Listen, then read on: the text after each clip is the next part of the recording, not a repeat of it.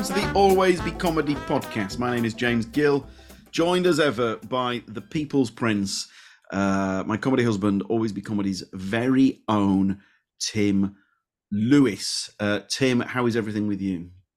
I'm doing very well. I'm very excited for this episode. How are you? I too am very excited for this episode. We deliberately, we deliberately kept this one in the chamber because of who it is and because it's our 10th episode.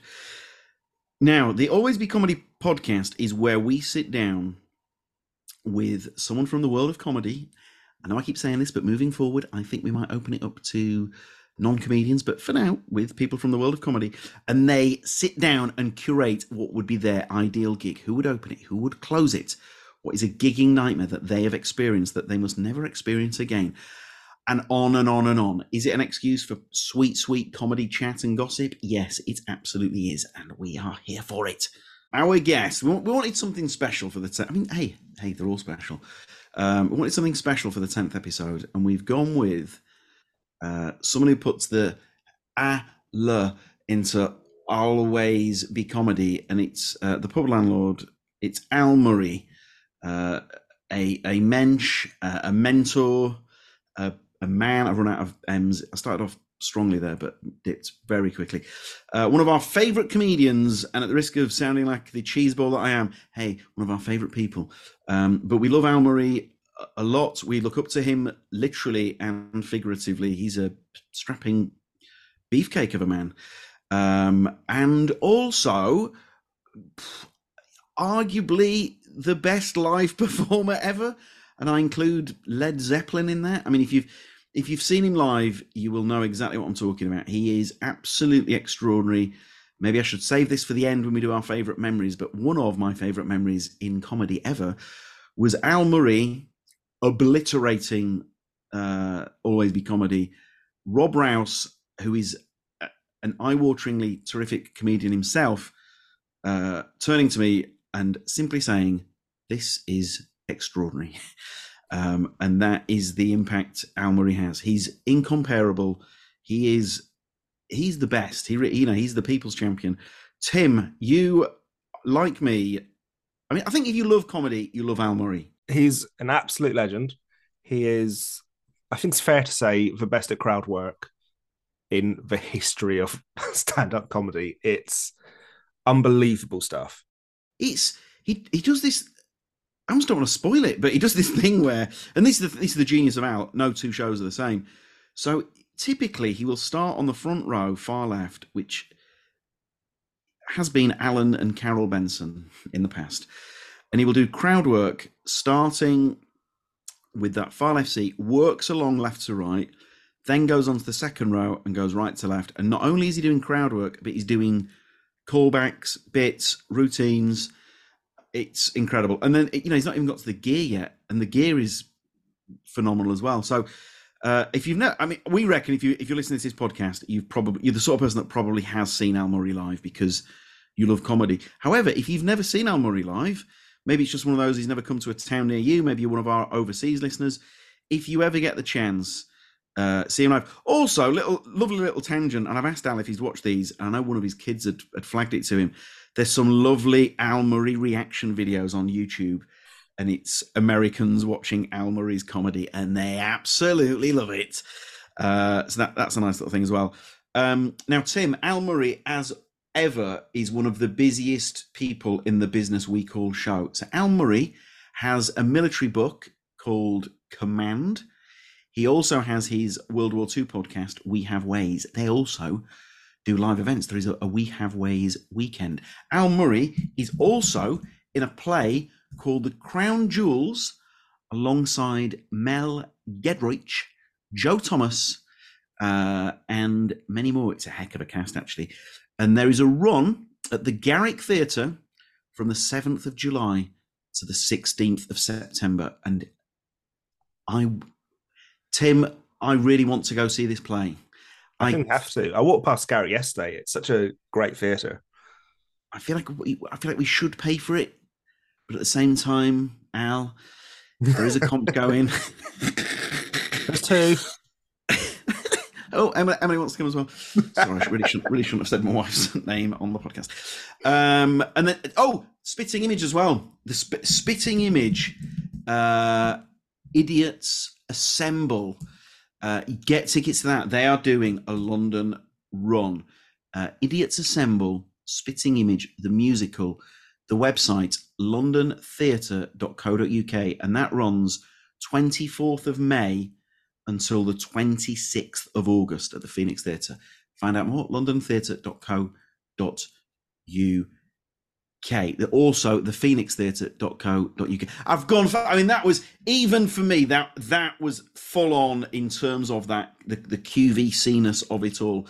Um, He's busy. You can't help it. he's admirably busy. You you absolutely love to see it, uh, and hopefully the great. I mean the great the great man has a very special special rapport with Always Be Comedy, and hopefully he will be back soon. Now then, Timo, the the the the Tuesday night club, the Rachel Parris Marcus Brigstocke episode last week uh, triggered a, a a tidal wave of of joy and positivity, as you would expect from Rachel Marcus. Some correspondence here, Jake genuinely the joy of tuesday night club got me and mum through the lockdown uh, and then uh, singles he singles the four of us can he single four people let's go with it singles the four of us out for special praise um, I, am not gonna, i can't read that bit out because even for me I, I, I feel queasy it's very kind of you jake However, he says, see you all at the big in real life reunion in July. Yes, indeed. We are hosting Rachel and Marcus. It will be a full preview from Rachel Parris and a full preview from Marcus Brigstocke. Will there be hashtag Kennington exclusives? Almost certainly. And then they will also come together for a bit of double act malarkey. That is Tuesday, the 18th of July. Always be comedy at the Tommyfield. Tickets are alwaysbecomedy.com slash tickets. Um, another lovely bit of correspondence from X Bat Hen if that even is your real name. Um, Tuesday nights were the social highlight of our week for a time, and I can't express the joy we got from it and the sense of something shared at a time when we were all so isolated. Now, that message, what happened was we we did the podcast with Rachel Marcus. We uh, we put the episode out last Tuesday. Available at alwaysbecomedy.com. I don't know I'm telling you, you, you, you, you are the choir. I'll stop singing. Um, that was the thing. When I used to go to the cinema as a single man, they don't do these adverts anymore. I'd go on my own. I mean, I still go on mine now, but that, anyway. Um, and they would. I've right. I've bought my ticket. I, there, there, there's my money. I'm eating my, my nachos, drinking my coke, whatever. And those those adverts that would come on that would wag a finger at you about piracy, and I'm like, don't tell me off. I'm sat here, mate. I bought my ticket. Here, check my stub. I'm the last person you should be wagging a finger at. Anyway, the good thing is, I never let it bother me. Um, uh, but anyway, what happened was we put the ep- episode out, and then myself, Tim, Rachel, Marcus have chatted subsequently, and then it's it's almost like the the penny continues to drop as to what that was all about. I know we talked about it a lot at length, but we've ended up talking about it even more since the episode has, has gone out. So expat hen, that was a, a very pertinent message, and then uh, Merck uh, another member of the Tuesday Night Club. Uh, and I didn't want to say posse or massive, so I'll say neither. Um, listening to the podcast on the train with a big grin, quite so. Uh, it became my thing. It was so important. I imagine the event in July will look like the Muppet Show. Yes, I think that. Yeah, I think that was said with love, and I agree. I sometimes do TV warm up at Studio D up at Elstree, BBC Elstree and there is a mark on the wall, and that mark is where Waldorf and Statler used to sit because that studio is where they used to film the Muppet Show. And I believe the last time I saw it, someone has put a burgundy velvet curtain over the mark on the wall where the two dudes used to sit. That is nerdy trivia that I hope you can get behind. Um, we have shows coming up. Alwaysbecomedy.com slash tickets. Um, Nick, excuse me. Oh my gosh, Thursday, the 18th of May. Um, there aren't many left. Glenn Moore and Bridget Christie. Uh, and then an act we talk about a lot. uh, Sharon Wanjohi, we think he's wonderful. Uh, and then another red hot new act, Harry Pe- Pettit. I hope I'm saying that right. I apologize if I'm not. Uh, Friday, the 19th of May, the one man mega myth, Nick Helm, is at our Wandsworth night doing a full one man show, Friday, the 19th of May. And then across the summer, we've got so many previews from the likes of Ian Stirling. No, no, didn't get that. um, Jenny Eclair, Ivo Graham. Uh, there's new material from the likes of John Robins, Rich Hall, uh, many, many more. In fact, we're doing a couple of previews with Ivo Graham, and they both nearly already sold out. And then, as the as the year carries on, we're doing a, a full run of work in progress shows with Ed Gamble. Um, if you want to get in touch, we are the team at alwaysbecomedy.com. We are across the socials at alwaysbecomedy. Uh, and as Tim rightly said, dudes, those five star reviews, it is absolutely bananas what a difference it makes to the charts and all that malarkey. So please drop us five stars. And if you write a review, there's every chance we will read it out. And I tell you who's a five star comedian, uh, and that is the the great man, the uh, the incomparable. Tell you what, Tim, this is a great app. He, he brought the thunder, didn't he? Oh my god. Uh, should I say one of my favorites? I won't, but it's very good. It's one of my favorites. It's one of my favorites. Here he is, the maestro, Al Murray. Well, straight off the bat, Al, thank you, thank you very much. I felt before lockdown we were good pals. By the end of lockdown, uh, I was ready to start some sort of blood oath with you. So So we were we were some sort of virtual odd couple, weren't we? By the end of it all, mate, nothing. you know, one of the things one of the things I've loved about this new world of Zoom is um, looking at everyone's radiators. You've got a particularly nice rad behind you there. It looks new. It's got the sort of griddle along the top, which I'm a big fan of. So you can't drop your keys down inside the radiator. these, one of these- I can't say enough great things about these radiators, and also the plumber who installed them. I'm not a tall guy. He was Yeah. he was not the tallest guy. He was so good looking that I it's the it might be the first time in my life where I've genuinely thought I was living a lie. I was like really when when he'd finished the job, I was like stood at the door, you know, wa- tearfully waving a hanky as, as he left. You know, Do you are you someone who makes friends with your tradesmen? oh, like em- em- to, Of to an you. Of to an course you embar- are. yeah, to an embarrassing degree, to the extent where we had some. This is this. Is, we had some building work done, Hmm. and just before Christmas Day, we ex- he's he brought his family over, and we exchanged presents. See, I only asked that question because I knew the answer was yes. I mean, that is tragic. Um, how about yourself? Yeah, Yeah. yeah, I, yeah. The guy did. The guy who did my new kitchen. We're, we're you know, house on fire. I mean, Even though it cost more money than it should have done. Like, yes, I like you. You know, I- oh, ours was God.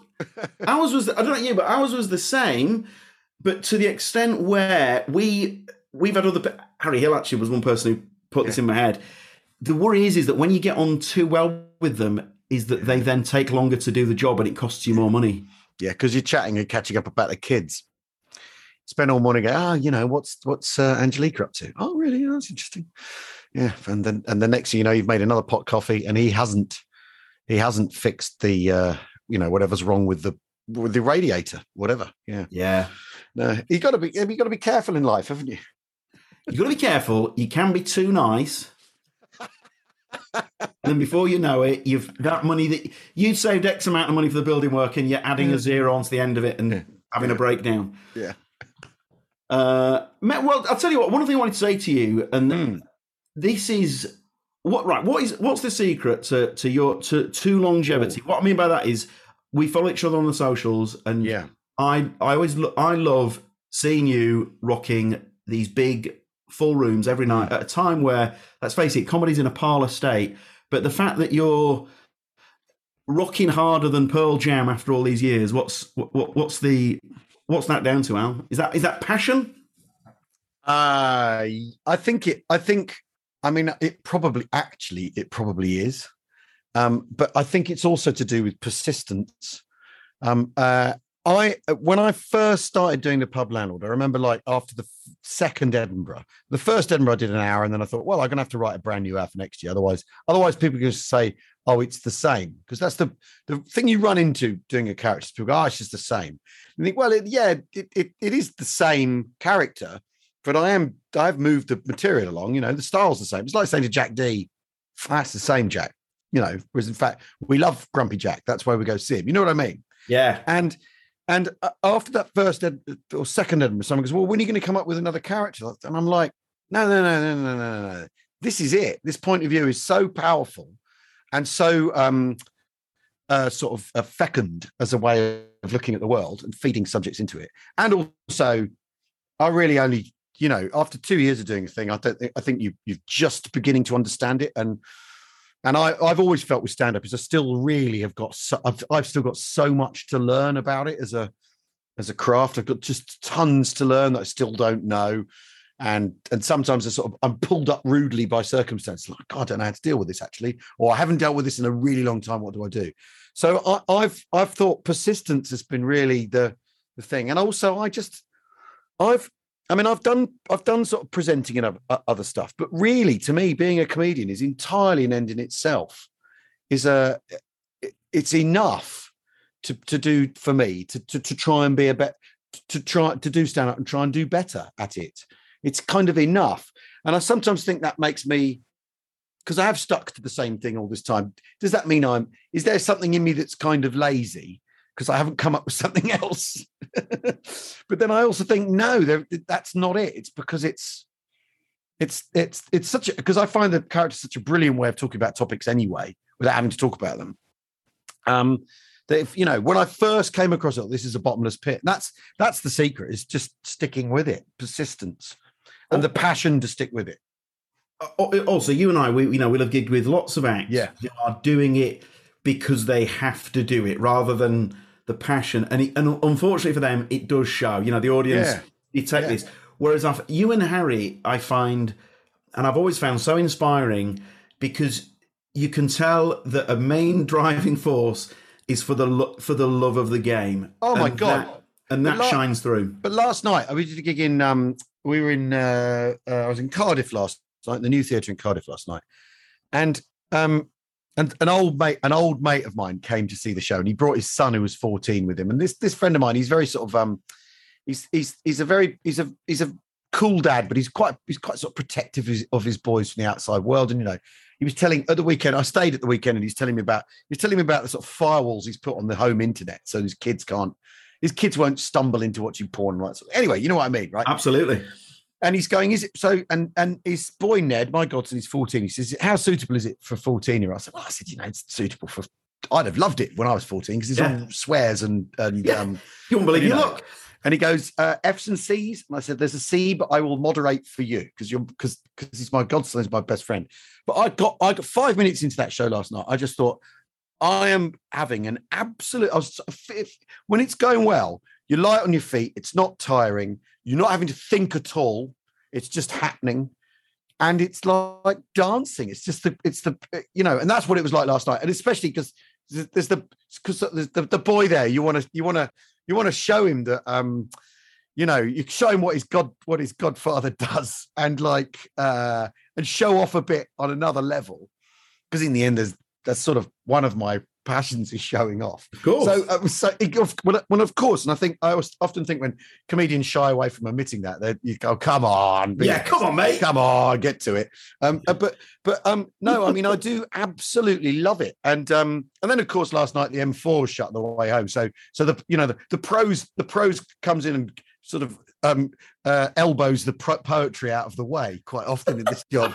but um, but yeah, I do. I mean, I do absolutely love doing it. And I still, re- I still really do. There's some things you don't like doing, like sometimes corporates. It's a bit like a walk to the gallows. But um, but but um, you know, I do, I do, I do really love it, especially once I've got once I've got the show worked out and the dread of not remembering it all and all that, which is the that's my main that's the dread I tend to carry with me is I can't remember it. You know, I can't remember it, and and have I told it in the right order? Because that's always the that's the thing that always bothers me most. Have I got the order right on this? And does it where does it peter out? Is that right that it does? How do I bring it back? And, all, and so those technical things.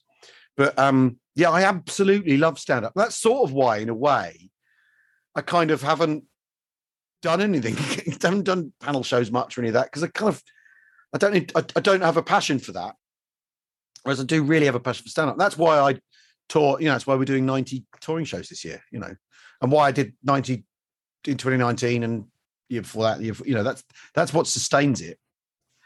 Oh, um, so I mentioned I mentioned Pearl Jam. I wasn't I wasn't intending yeah. to bring up Pearl Jam, but they, they, put they put their longevity down to the fact that before every gig, um, they do their song order, and no two gigs are the same. Yeah, and so I I would put that to you. I think I think a big reason for you. I could I I could and would happily go to every single one of your tour shows, and I know that I'd be going home each night going.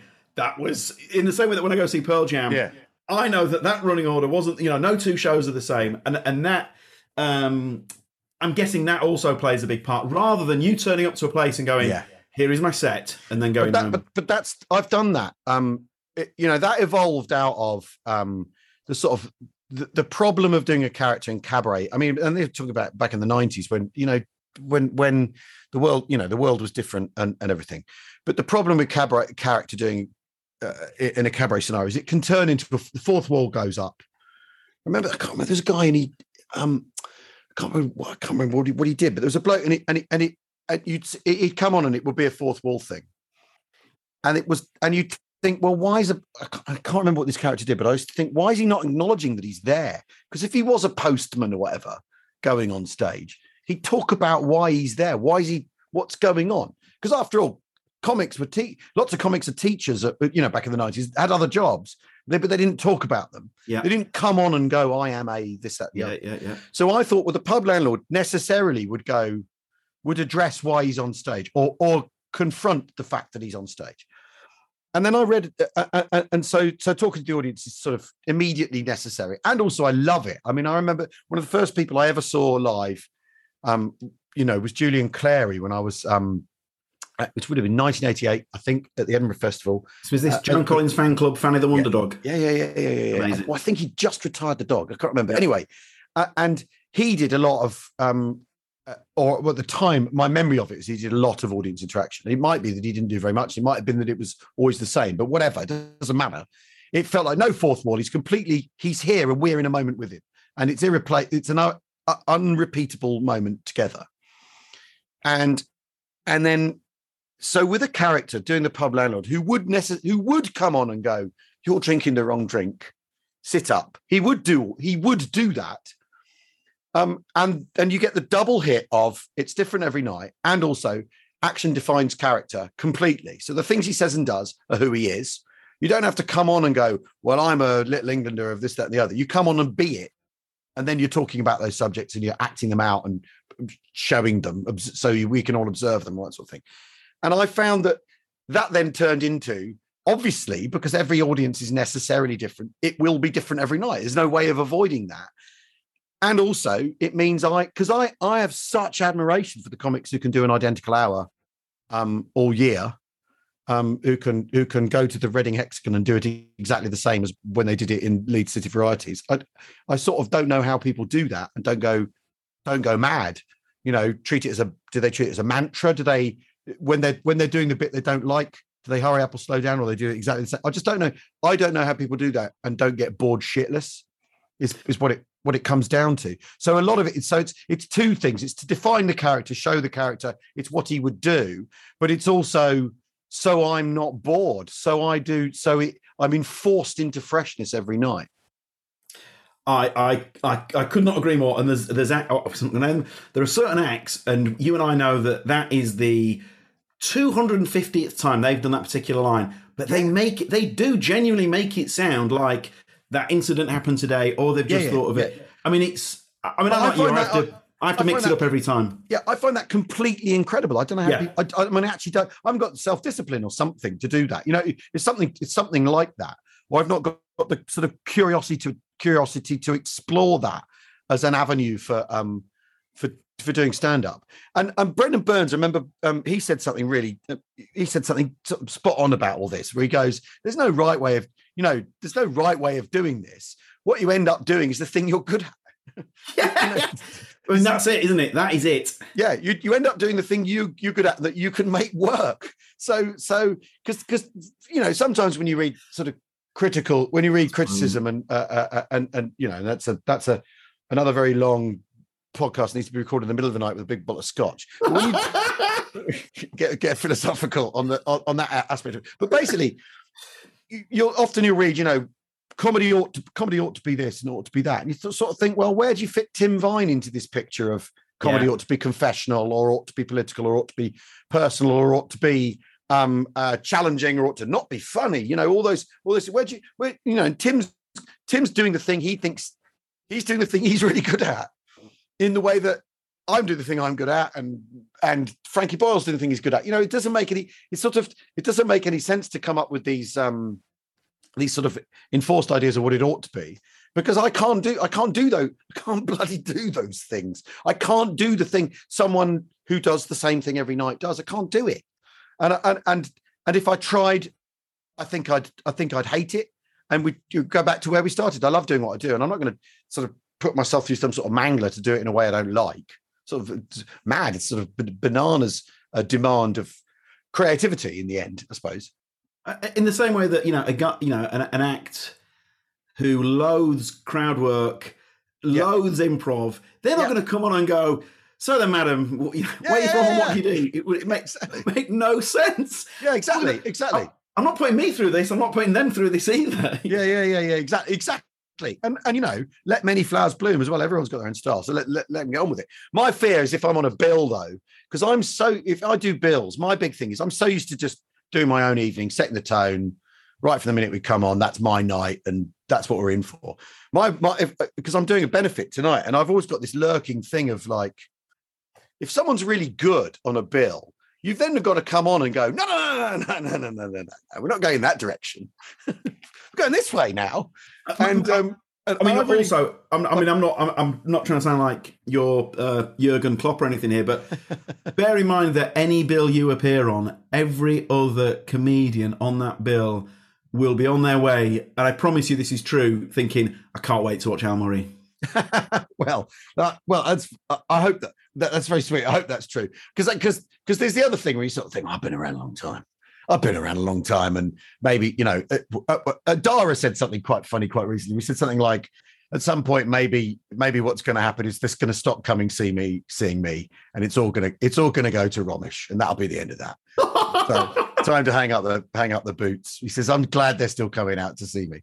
And there's a bit, there's a, you know, the, I think what's quite interesting about um, the way the way the, the sort of last thirty years have panned out, because that's how long sort of, you know I've been around really, is that actually you can get longevity out of this. That you can stick around a long time. And what hasn't happened is there sort of hasn't been a revolution where we've all been we've all been deposed and um, uh, de- you know decapitated. I mean, I notice my audience is sort of coming with me age wise, but that means they now bring in their kids. So um, Fresh market. so there's a there's a fresh market coming through. So you know, you know, one day they'll be bringing their their dad in a wheelchair, but you know, like but um, um, to watch me in a wheelchair. But you know what I mean? It's that, it's just that sort of um, it doesn't it doesn't i mean it doesn't feel like that's happened really. Some people fall some people have fallen by the wayside, but they do because that's show business. But I mean, it doesn't feel like that. But maybe that's just you know. I, I always used to I always used to have this sort of thing you just just stick around people get used to you don't change the essential don't change the central message you know uh uh just keep going keep keep buggering on you know and that that's what's worked for me with it now i'm someone who pays i i mostly pay my, my mortgage through doing crowd work right so Yeah, yeah. Chatting with having a nice rapport with a pensioner from Yeah. scunthorpe at a Yeah. tv warm-up whatever it might Yeah. be so i i i consider myself dare i say it good at crowd work oh you're right? brilliant at it you're well- fantastic at it Well, there's a, I mean, thank you. There's a huge book coming. Then I saw Al Murray. Now you can go. You can go one of two ways, right? You can. It's a bit like a bit like being a championship footballer seeing a peak Lionel Messi. You can either think, "I am so jealous of Lionel Messi, I can't even watch this," or you can think, "How privileged am I to be alive at the same time as probably the greatest person who's ever done this?" So, oh thank when, you when did you re- Fordy, mutual friend of ours, Matt Forde, Yeah. once said to me, he goes, He goes, "You're great at crowd work," and I went, "Thanks very much." He goes, "But you will always be the second best at crowd work," and we both went, "Al Murray." you know, Oh, um, that's but very nice of you both. When, when, when did when did that when did that when did you realize that you were Champions League level when it came to crowd work? Was that immediate? No, no, no, no. It took ages to work on. It took No me, way. Yeah, because because I start when I started did the, the when I first did the pub landlord, there really wasn't very much. There used to be a sort of set piece where I'd drag someone on stage at the end of the show, but there really wasn't very much crowd work in it at all. And and like I say, I ran into this problem where I thought in cabaret, you know, Jongleurs at one o'clock on a sort of Saturday morning, you couldn't come on and and do five jokes in character. It just didn't. It wasn't the way to grab people. It just didn't quite have the the sort of punch through to establish the character um because you know you, you you're trying to get them to accept that you're someone you're not ne- ne- necessarily when everyone's being themselves you know so you, you so but but by by sort of um so I did four Edinburgh four four Edinburgh shows that, that sort of panned out for me and then the year after that I thought right I've actually got to figure out how to do this crowd work properly so I've been doing the character about five years so I had him worked out so then it was a question of applying him to the audience and, and within a couple of years, I've really, I, and I really, really, really, really worked on it. And I worked on it by writing. Uh, the first thing I did was I wrote down sort of 30 jobs I could possibly think of, 20, uh, two answers to each, and then threw the list away. And then I'd do it again, throw the list away. So you've done the, you've put, you- you've set the, set the wheels in motion in your head, but you're not using it as a Rolodex. You, you, you, because if you do that, and I do do if I'm tired, I do end up doing that. I've got a couple of got a couple of standard answers, and every show I do, I'm looking for two people as marks for later. Yeah. Although although I've started to not do that because I was getting in the habit of doing that. And the, the thing to the thing to the thing to avoid is having the habits dominate how you do the crowd work because then then it then it stops being improvised. Um, uh, and then and then it really and then there was a show I remember. uh, uh, I can't remember which show it was, but th- there was one I was doing where I thought, right, okay, I'm not going to do an opening joke. And I told myself, I am not going to do an opening joke. I'm not going to do anything to set out stall at all. And we will we will do half an hour straight before I look at my watch of of improv. Amazing. And and it worked. I remember I remember it not working in Torquay. But know, that, that, might be a site specific problem. Uh, but just like okay, uh, uh, and thinking, well, because what I do, you know, so so what I do is do that, and then, I, and then I'll after after half an hour tie the threads together and go into a first set piece, sort of ten minute thing, and then another, and then a bit more improv, and then another one, and then another set piece, and then there's your hour like that, and. And, and and I also used, used to Frank Skinner when I, I opened for Frank like 30 years ago and I was a sort of cub and um he he always because he'd been a teacher and he used to talk about 20 minute attention spans and how in a classroom you've got a 40 minute lesson or 45 minute lesson you do 20 minutes and you do five minutes footle and then you take them in take them home in the last 20 and then you'd watch him doing stand think oh right okay that's what's that's what's going on. And so I, sort of think try to think I tried to think in those terms as well of how long you could pick them up and carry you and put them put them down and then do some stuff and then move it on. Um and very and the join often doing the join from from the improv because if you've got the improv flying people don't want you to stop but you i feel you have to you've got to do a written thing to t- you can't just do half an hour 45 minutes crowd and go see in part two. You can't do that. Feel that that that that's cheating or it's or it's you know every now and again when i'm doing the crowd work someone will go get on with it and i'm like well, mate this is it this is this is the this is it like I need 20 people on the go here, 25 people before we can really move on. Yep. But no, I, I think, I, I don't know. I think it so- sort of 15, it would have been 15 years ago, really. So, or a bit more than that, maybe 20 years ago, where I thought, right, I've, had- I, this is it. This is the, this is the sort of signature of the act. But really, because it is that thing that it, it delivers the character to you without me having to do any lines. You know, you've not got to write the lines because the character lines are quite hard because sometimes they need to be quite. I used to have this old line which was, um, you know, I'm all for equality. That's why I let my female staff work longer so they can earn the same as the men, right? right? Which is you know, him trying him trying to do the right thing and getting it wrong, right? Right. Yeah. And even even every now and again you'd get someone go, that's sexist. You'd think, oh, for fuck's sake. So actually being the person by talking to people and using the action to display the character is a better way of doing it than than lines that lines that would um set the frame, you know, at the start. So I don't know. It, every now and again, every it, it, every now and again, it sort of um it doesn't desert me, but every now and again, you you you you. I was in where was I? Kings Lynn, and the fifth bloke along the front was a lorry driver, and you're like, "There's five of you bastards now who drive lorries." Like, Sure. Yeah. give me, give me something else for Yeah. Yeah. please Yeah. please, oh, gods of comedy. And then I worked my way back. There was a woman in the third row who danced with dinosaurs at a local dinosaur park. And you're like, just like, hallelujah. Oh I'm- my god. You're like, I am, I am saved. This is it. Um, uh, you know, that I've been, I have been rescued from this, uh, this grind of what's in the lorry. You know, like, uh, you know, you know what I mean. Or Yeah. uh, uh, anyway, yeah, I don't know. I, uh, I, I sort of the, the, the crowd work doesn't. It, it, it's just part of how I do it. So I sort of don't. I don't get too hung up on. You know, it works as well. If it didn't work, I wouldn't do it. It's the other. The other comedian's maxim is if it doesn't work, you don't do it. The, the, everyone, everyone who's a stand-up, anyone, any comedian will tell you that. That's what it comes down to. If it doesn't work, I don't do it. You know, Yeah. simple as that. The, the lady, I've got to ask the lady because if I don't ask now, I'll WhatsApp you later. The, Yeah. la- the lady who dances with dinosaurs. Where did you take that? Oh, um, oh, that it was all like a sort of lap dance for a T-Rex, you know.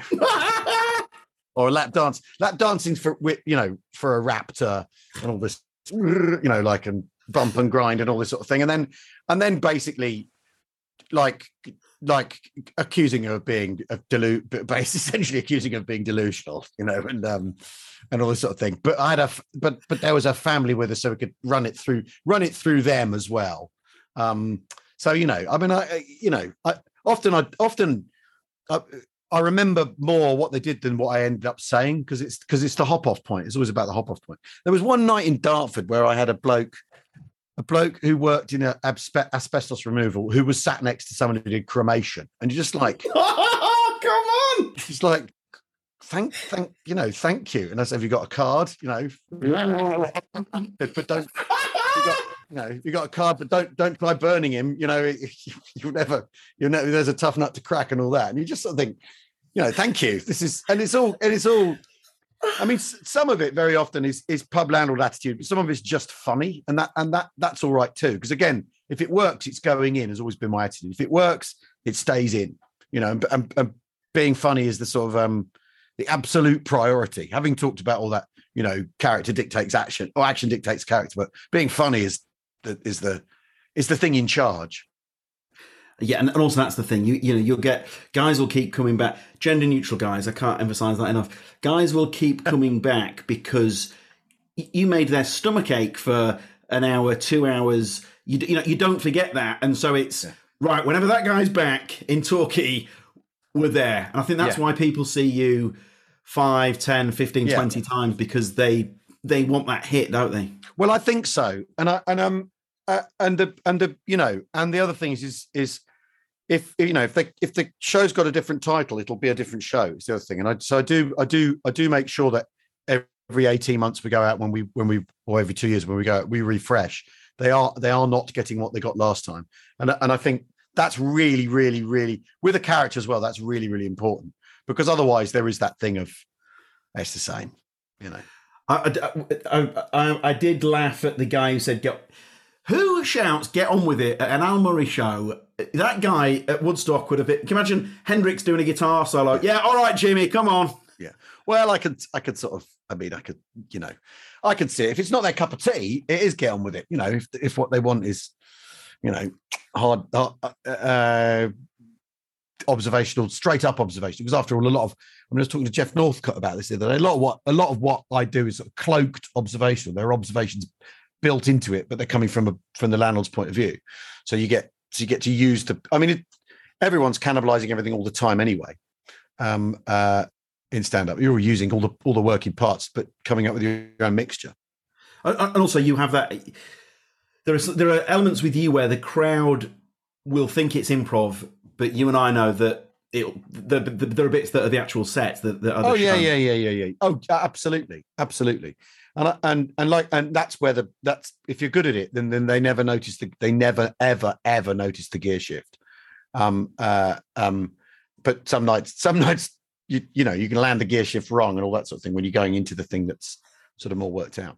I mean, what I tend to do is the first half is the first this first half I'm doing is an hour long and 40 minutes of it is imp- improv and te- there's two 10 minute set pieces and then the second half is is the other way round so there's so it's a set the second half is a set is a set of things and, and with but with callbacks from the people from the first half Oh mate, I mean it's it is it is extraordinary, you know. So I, I'm not spoiling anything here, but Al will, you know, you will do you might you might do crowd work with the first couple of rows, and then there's how you do it. I I honestly don't know how you do it, but there are callbacks with the guy third from left on the front row that Yeah. relates not only to the show but to the the woman who's fourth from right on the Yeah. second. I mean, it's it's it's high wire stuff, isn't it? oh well yeah if, yeah well thank you yeah if it i mean if it, it when it when it works i mean you can I mean, the, the other, I mean, the other thing that's really good about it as a as a method is if if you're not getting anything out of anyone, you just move to the next person. Yeah, you know just be another one along in the minute you know just just just move on. And and and that sort of that woody allen thing is the stand up being like a shark you've got to keep moving is is, is that's really that's i always think that's self-evident. Absolutely, yes. And also, it's we know with some people, you can tell within two seconds that you need to move on. yeah. Yeah yeah yeah yeah yeah yeah. Well there's a bloke last night who like inspected fishery lakes outside cardiff and i i got going on that oh, it's boring but right um you. Next guy, yeah next guy and that's all right because i had by then i was sort of sort of 20 in. Perfect. um uh, and that that'll do won't it Upgrade your home now at Blinds.com's anniversary sale and celebrate savings up to 50% off premium window treatments for years to come. Shop 100% online for modern Roman and woven wood shades, shutters, motorized options, and more. Do the installation yourself or have Blinds.com handle it. Say cheers to Blinds.com's free shipping and 100% satisfaction guarantee. Shop Blinds.com's anniversary sale now for up to 50% off. Save up to 50% at Blinds.com. Rules and restrictions may apply. But you- so you you you're putting on your dream comedy gig now. Do you have any pre-gig rituals? Uh, I like to um, drink a cup of tea and read a book and sort of have quiet quiet time, and uh, and be left alone.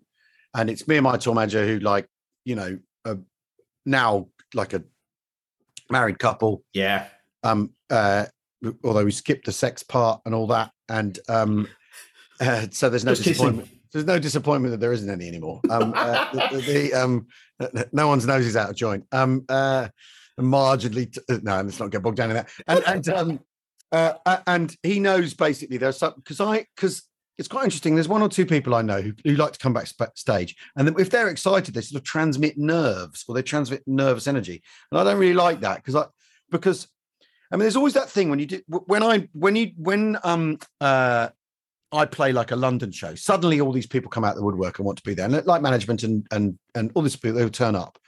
And I always say, this show is the same as a show in Hull. It's the same as a show in uh, Preston, in uh, in uh, Nantwich, wherever. Where were you fuckers then?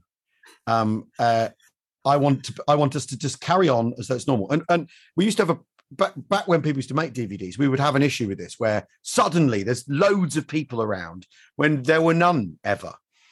And they're sticking the raw in and they're making suggestions. Well, not even that. It's just there's sudden this complete disruption of of basically just everyone's cool, everyone's calm. Adam sits at his desk and he goes 10 minutes, and then at five minutes, that's when I put my costume on, and then we go, you know, zero. I'm a I like zero drama, zero fuss. Um, because there's because there's going to be plenty of fuss and drama on stage. They don't just like, like let's let's stay cool. Um, I mean, if anything resembles a ritual, it's playing um, uh, kettle versus sink in the dressing room to see if we can get the kettle under the tap and make a brew, and that's about it. But these, the thing is, these are even like from from an almost sports psychology point of view. These are all things like crucial things that help you. So when that first footstep hits the stage, you're in that correct Yeah, headspace. yeah. And anything that's disrupting that is fucking that up. I mean, I just like it all to be to, to roughly run this just the same every night, you know, and uh and Hundred percent. and there's fist bumps with the crew before I go on. And but that but but it you know, and and all and also the other thing I always do just before I go on is say, where are we? What day is it? That's a And- great. That is a mate. How many? I can't. I can't get enthusiastic enough about this. How many people do we know? And we're talking big names. Oh yeah. Well, the, but, the, the, but the thing is, is we were in Northampton, Nottingham the week before last, and I forgot to ask just before I went on, and I went on about uh, it being Thursday, and it was Wednesday. Because one of the things that happens with touring is you, you, you, you, you lose your moorings on what day of the week it is pretty quickly. of course you So, do. so um, yeah. What day is it? Where are we? And so, that's, and something, that's ritual number one. Actually, now, now you mention it, that's, that's the a one. great ritual. You know, That's because otherwise you can you can go on. You're you're talking about York for ten minutes, and it turns out you're in Bradford. Yeah. And then the crowd of the crowd across. Yeah, and the day of the week in particular, that you could. I, the minute I'd said it, I thought, "Oh, what, what, what?" And then I get, I get off back, I get backstage for the interval, and someone's tweeted me, "It's it's Wednesday, you plum," you know. people people being a bit nervous and uh, they're a bit on edge, and then that will transmit to you. Then you're not in the right headspace, and as you say, in Hull, Newcastle, Manchester, etc., you've just had that process of entering the venue, doing the Yeah. same thing, sink Yeah. versus kettle, and if Yeah. something interrupts that, it's Yeah, and it's weird because very often you do want to, especially because you know you over the years you accrue people you want to see wherever you're going, and people want to come and say hi, but they've got to pick. They've really got to pick their moment, you know, because because um we are just trying to we are just trying to so that the shows starts on the same footing every night. You want the, the last half hour, last hour to be the same every night, really. Um, and they're they're you know I really hate being late. Um, there was one time where we got you know where we got stuck in a on the M56 and I was late to a gig in Lancaster, Lancaster. Literally walked in, walked in, put the suit on, went on stage. And you think it's not that you haven't got time to gather your thoughts; you've got time to zip your trousers, flies Yeah. up. You know, it's like uh, really bad that. But anyway, um, uh, yeah, sink versus kettle, calm, z- not zen-like calm. It's none of that bollocks. But um, you know, just like no drama, thanks. And that's why the day I met Adam, which was 12, 13 years ago, I said to him, my tour, I just said, I don't do drama. That's all you need to know. And so there hasn't been any. Do you know what? I mean, always be comedy Tim. One of his great qualities is no drama. We Yeah. just look, we, it, it- and it counts for. Also, uh, uh, without making it too heavy, I'm, I'm more than 11 years sober. There's a guy I know who's been sober longer than me, and I said to him, "What's the best thing about you know the two words I'm going to say?" I says, "What's the best thing about being sober?" And he said, "No drama." And Yep. that it, it counts for so much in life, doesn't it? Yep. Yeah, yeah, yeah, yeah, yeah, yeah. Yeah, yeah, yeah. Because because you know, then there's less surprises. And I don't know that I like surprises. Well, life will life will throw up enough surprises. We don't need to go looking for more surprises. Well, I mean, uh, yeah, especially after two, I mean, two years of a pandemic. Have you not had enough fucking surprises? so, who who would you MC? Who would you have as an MC? um, well, I think probably someone like Rob Rouse. Actually, I think Rob, because th- there's you know there's people you there's people you know he, he's sort of got a, an ability to animate any circumstance. So probably him actually. And also, the, the the thing with Rob is his writing is great, his performance is great, his delivery is great, Yeah. but his his whole persona, his his energy. You you know, you he's got that thing of um, you what you, you sort of want to be his best mate. Yes, it, that, that's exactly it. And I think for comparing, that's really, really important because after all, what you're trying to do is create a room where basically everyone trusts each other. So they know if someone's taking the piss in the end, they don't mean it. And they know if they say something off color in the end, they don't mean it and all that. And if we're all pals, um, because after all, the, the most of the laughing we do in our lives is with friends. A, a comedy gig is a very unusual environment, actually lots of people sat together who don't know each other laughing. That's quite a peculiar um, thing when you stop to think about it. Um, so to have someone come on and turn us all into friends and create a, create trust, um, which is basically what it comes down to, is really you know is really important. when we were doing the online gigs, we you know we always started with a tech check just to make sure everyone's Wi-Fi is all right Yeah. and the picture's Yeah. all right. And Rob Rouse comes on on his phone, and Tim and me are both, oh, right, okay. uh, while secretly thinking, "Oh, please God, don't do it off your phone." And Rob's going, "Do you mind? Do you mind if I do it off my phone?" He goes, "The pi- picture's all right. The, the the sound's all right. It's worked all right on the other ones." And so me and Tim both go, um, "Sure." Well, of course, Rob knew exactly what he was doing because what Rob did is taking us on a tour of his house. We're out in his garden. Yeah, we yeah. get in his car. You know, and, it, and it was it's one of- you know it was one of the best of those mixed bill nights. It was one of the best sets that anyone did because we were in the hands of a master. You know. Yeah, and he was thinking about the medium, and you know, in the way that a, a- a comic reads a room, he was creating a room. I mean, it's that's really brilliant. That is brilliant. There you go. Yeah. So yeah, Rob Robert's compare. There you go. I mean, that's that's that's that. You've made that easy for me. That recommendation there. I could, honestly, I'm gonna, I'm gonna nick that as well. him him sat in his car. Yeah. I think I think at one point he was trying to sell the car, but that that's that's one of, that's one of the uh, images that's like burned on in, in a good way, like burned on my retina from those online gigs. Was oh, that's brilliant. was Ra- Rouse outside? You know, he's uh, That's brilliant. w- wonderful and a and a, a, great uh, a great human. And I, I know uh, Yeah. Brig Brigstocke and Rachel Parris, two other pals of the night. I know they they both. I think they'd take a bullet for Rouse. They they they adore him, don't they? Yeah, yeah, yeah. No, Um, he's a spectacular bloke. So opener, who who would who do you have to open? Who would I have to open? Well, I'm quite like, um, uh, and there was more of this around when I was when I was starting out. Is sort of, um, you know, uh, well, I was just so the Raymond and Mr. Timpkins Revue is what I would go for, but I Amazing. don't know. I don't know whether you open with them because they're very hard to follow. But what they certainly do is they bust the night wide open and make it like, okay, uh, uh, everything's permissible and all that. So I think I think actually no, let's have them open. Why not? They won't thank me for it, but let's have them open. Yeah. But also, Yeah. there's a, there's a break after them. Yes. Okay. Well then, fine. Perfect. If it's a, if it's a break, yeah, yeah. So I think them because they because because the, you know um th- there's been there's been a sort. I mean, it, it's very interesting, like how stand up has sort of. There used to be a lot more special acts and sort of mad shit in the '90s when I started out, like you know, like the Iceman and stuff like that. You, you remember him? No, I don't remember the Iceman. He used to come on with a giant cube of ice and try and melt it. Amazing. And the pet, there was, you know, Mr. Methane and that sort of thing. Yeah, sure. and just sort of madder, wackier stuff, really, than you know. I mean, the other thing's changed is everyone's really good now. It's the, the big the big sea change is that everyone's really good, and they tend to be really good quite quickly or early on, um, rather than soldering away being a bit shit for a few years and then and then figuring it out, which is how sort of how it used to be done back in the, as far as I can tell, back in the day. There were no courses and all that. Anyway, but um, yeah. So I yeah, I I go Ray, Raymond and yeah, the, the, them because they're they're really they're just they're really funny. And I once died horrendously following them, right back, you know, 25 years ago, like absolutely shit the bed following them, like catastrophic. And it was because they were incredibly funny. And I wasn't incredibly funny. No, there was no way of there was just no way of coming on after it, you know. What what what was that like? Like what what what era was that when they started? And then also they're so synonymous with that incredibly. I mean, you know, you, you could make a movie of that '90s scene because of Yeah, the yeah. names that were coming. You know, the the quality and quantity Yeah.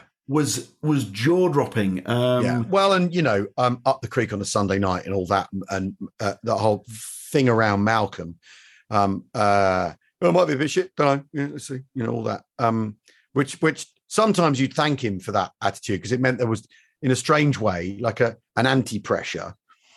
Um, because he he wouldn't give anyone much of a build up. So you're like, we were all being created equal, and that's and other times you'd think, I'll oh, just just please, please, like help me along here.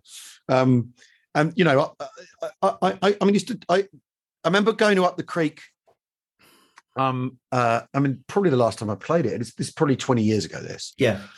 and I'm I'm on the quiz machine with Vine. You know, Tim, and we're playing, you know, we're playing away, and we're both both um, uh, uh, keen quizzers and all that. And he says to me, um, uh, "Do you like playing it?" And I said, "I do, but but I'm always nervous." Because yeah, yeah, me too. It's one place I'm always nervous. And I said, "I said why?" And he goes, "Well, the feeling I have in this room is if you've got four comics on, there's laughs for three. There's laughter for three enough laughter in the room for three. And so what I tend to not want here is anyone to go too well. And we were like, and we're and, and it's like he'd read my mind and going, absolutely, that's exactly it, Tim. It's exactly how I feel, right? But he was on before me, so he goes on, and he died, he died this like he died this sort of what one of those deaths we think, what's going on? What? Yeah. It's this is hilarious. What? And he died cataclysmic death. Uh, you know, did all the whole lot, speeding up, muffing it, comes off, and, he, and I'm still at the Christmas. He goes, "Hope you're happy now." and and then you know, and then I went on and I went on and and absolutely killed. You know, had a brilliant Yeah. had a brilliant one. But it was that sort of um that sort of uh uh that's that scene, that club, that whole thing. It was, it an amazing. It was a- really interesting thing. A really interesting sort of uh, part of the scene, and because it was out in De- out in Greenwich, you know, it felt sort of it felt like you were going further out. It didn't feel like part of the sort of round the kind of round the West End, North London thing at Oh. all. It felt like it was another planet, and um and so the rules were a bit different there. what what happens there, right? When we've all seen it, we're we're stood side of stage, and an act we love is doing all the great things, and you know it's brilliant, and you know it's hilarious, and it's silent. What what is? Do you? I don't. I. I, I have Well, I don't idea know. I don't know. is. I don't know. I mean, very often I think it's just um it, it and it's the sort of touches on the thing we talked about earlier, which is the, the idea that if someone set the tone really well, bringing a new tone in, well, that's the, tr- the the tricky bit on a bill. So you're bringing a new tone in, and you're asking people to you're basically asking people to to adopt a different sense of humour for a minute, you know, uh, uh, uh, than the one they. So if you've got a compare is sort of robust in a certain way, and then someone comes on and they're quite quiet, they've got they've got to really make the quiet tell. And if they don't quite, you know what I mean, or, I or, the, other, or the other way around. You know, if someone's very still and then someone's hyperactive, it can it can th- th- there can be a proper collision. You've got to they've got to adjust their headset, which is again why you know. I mean, when I've had support acts on tour with me, if they're, if they're a bit good, it could be a, like it could be a problem. You know, the last and the last support I had with me was was was Chris Ramsey, who just got better and better and better and better and better from the you know start of the sort of 80 dates we did together. And by the end, it was like, it was, like, could you fuck off, please? Like, you're too good. You, you're causing me, you know, the, the sort of re rejigging of the puzzle I had to do at the start of my turn was too, was like too much, too too much work. Not work, but like was was was a difficult magic trick, you know. And I think maybe that's it. But I don't know. It's some every now and again, it's completely mysterious. You'll see someone, you'll see someone you love who's amazing, and and um, a few years ago to the Fringe, I brought the Doug Anthony All Stars, who were uh, an, an Australian trio who I went to see when I was like 19 and who blew my mind when I was a kid at the Fringe. Yeah. I got them to come back, and one of them's got MS. Uh, Tim's got MS, and he's really not very well. But they were doing this amazing show where they were confronting all that. It's really, really brilliant. But and we'd have them on in the in a support gap in my Fringe show that year, and and I, as far as I can, as far as I'm concerned, they are like the inspirational, shape shifting, groundbreaking people. Yeah. And in fact, we'll have them on in this. We'll have them on in this show, and they they they do their bit, and often to like sort of disgruntlement, like it was an imposition on the audience that I booked these people. And I often find that thing very often when you do a thing where I'm introducing people and they don't go well, you sort of think, "What's wrong with you people? I booked it. I booked this act. I like them. I chose them. So if you don't like them, that's I, I, I, I don't understand what what's going on. Anyway, It's like, it's so- like we're having a disagreement almost. yeah, it is. Uh, that's exactly what it's like. Yeah, yeah, yeah. And the sort of the, the sort of trust we had, the understanding has sort of been disrupted. But yeah, I mean, um, it is a it is an eternal mystery when someone really, really been. And watching Tim die was sort of inexplicable. You know, like the because he knows what the jokes are and what they're for and how it works and the tone and the relentlessness and all that. And it was it's like they couldn't care less. And you're like seeing someone who cares so much go to an audience who really didn't care. It was really it was um and like I say, comes off and goes, Oh, you know, all right for you. Well, that, well, that's the one out of the four out of the way.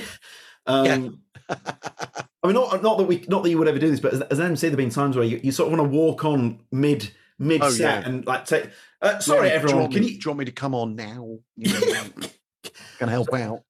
crowd? Can you up your fucking game? Because I know Yeah, that yeah, this is fucking yeah, dying. You know, Yeah, yeah. right? So we're we're broken after the opener. Great choice of opener. So uh, yeah, Yeah. Crowd of crowd of thrill. Yeah. Uh, who do you have on in the middle? I put Lou Sanders on. brilliant. I love Lou, and I like um I like how sort of loopy it all is. I, I think that she's because she is loopy, right? But that she's prepared to be loopy on stage, and none of it to really join up or make any sense and all that sort of thing, in the in the in the way she does it. And first, I first saw her in Melbourne, I think in 2016, and thought, what the what where where's she got this from? Where's it come from? What is it?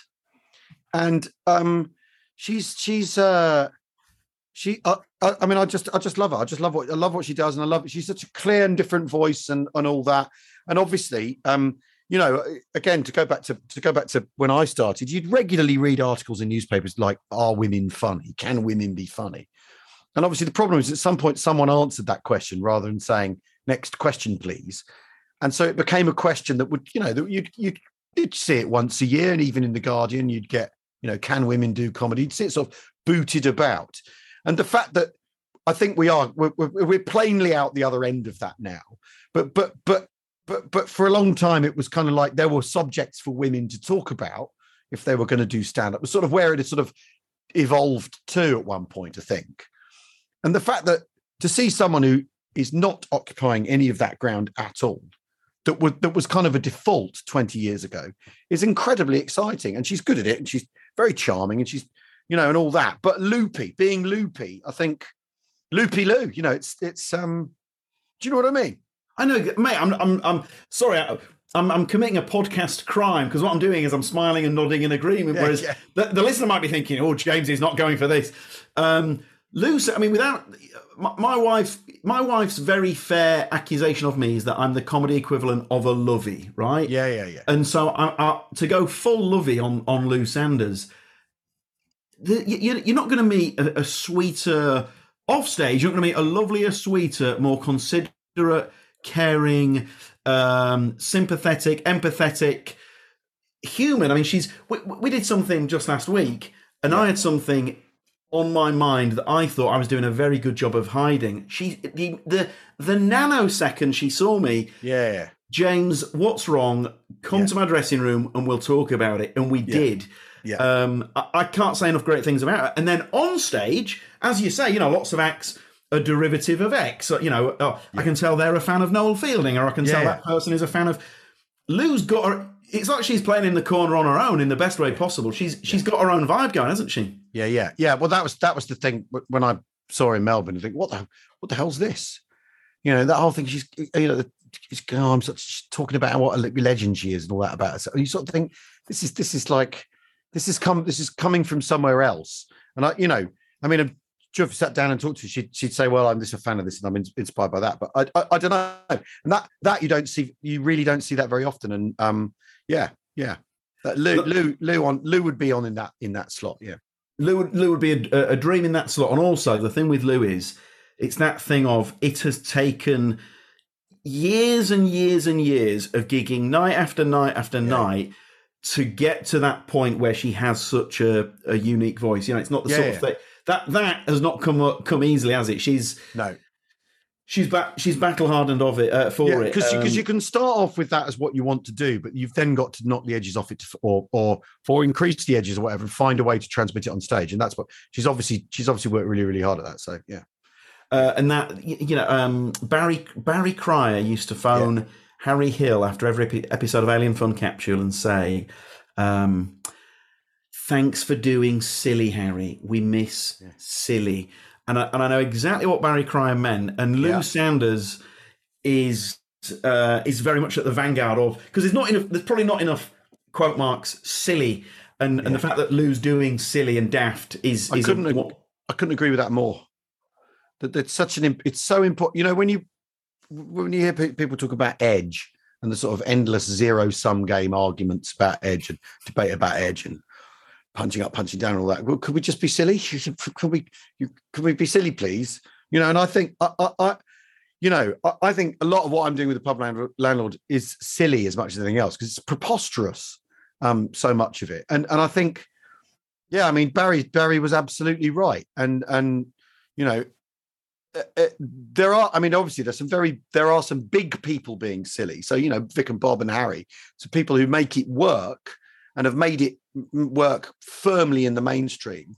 You always, which is always puzzles me as to why supposedly the mainstream is meant to be so resistant to it because it's so it's so you know, especially when you've got a thing like Alien Fun, Fun Cups where it looks like a panel show, um, as the geography or grammar of a panel show, but isn't. It's him. It's, it's Harry dicking about. There's not, but there's not enough. We would struggle, I think, to name ten current acts who are doing silly. Yeah, but but and on a bit, but on a big platform, you know, like where they're where they're where, where they've been allowed they've been allowed to be silly. I mean, I suppose you could argue that Taskmaster is a sort of baroque a baroque act of silliness, Great shout. um, uh, uh, and that fundamentally it's a silly show. Um, uh, but you know the, the the way they've in a in a way because Alex is very silly. He's a he's a very silly comedian. But the way they've had to sort of build this scaffolding around it to present silly to people is interesting in itself. I think and says says something for that that people not having confidence in silly in a way that you've got to you've got to do it as a game show or or like Shooting Stars where it's apparently a panel show or Fun Capsule or TV Burp, which is very silly but supposedly a TV clip show. You compare TV Burp to say Tarrant on TV, which essentially they're essentially the same program, but the way Harry's you know changed the desktop or reskinned it, you know, is um is radical and, th- and done through silliness rather than just like here's a TV clip, laugh at the TV clip, you know. I, I Harry was going, here's why you should laugh at the TV clip because I found something else in it because I I'm mean- silly, you know. I, I can, I can still remember to this day the clip. Have you noticed how people start to look like their own stereo, and then it Oh. jump cuts to Emmerdale, and it's a guy at the forefront of the camera, and over his shoulder there is a stereo that looks exactly like his face, and you're like, again, so much work has gone into make that silly work, you know? Yeah, yeah, yeah, yeah, yeah, yeah, yeah. Whole thing, yeah. Right, awesome. So who would who would close the gig, Al? Steve Martin. Oh, mate. So our our Venn diagram cross. There's a lot of cross on our Venn diagram, Al.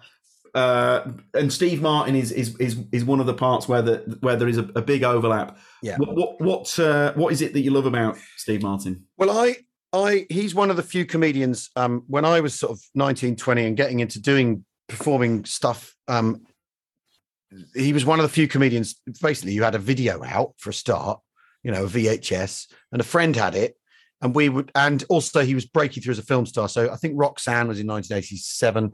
So you'd had sort of the jerk, Man with Two Brains, um, Pennies from Heaven, which I didn't, which I didn't see.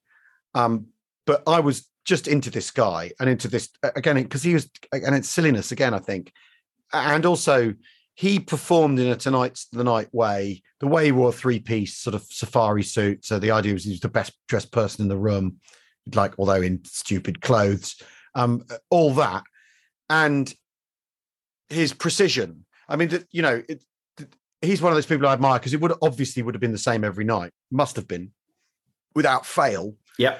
um, because you, you get the feeling he's a very controlled person. You could, and and just his body language tells you that, and he's and he's also having fun with the fact that he's a very controlled person. It's really, it's just he's so interesting.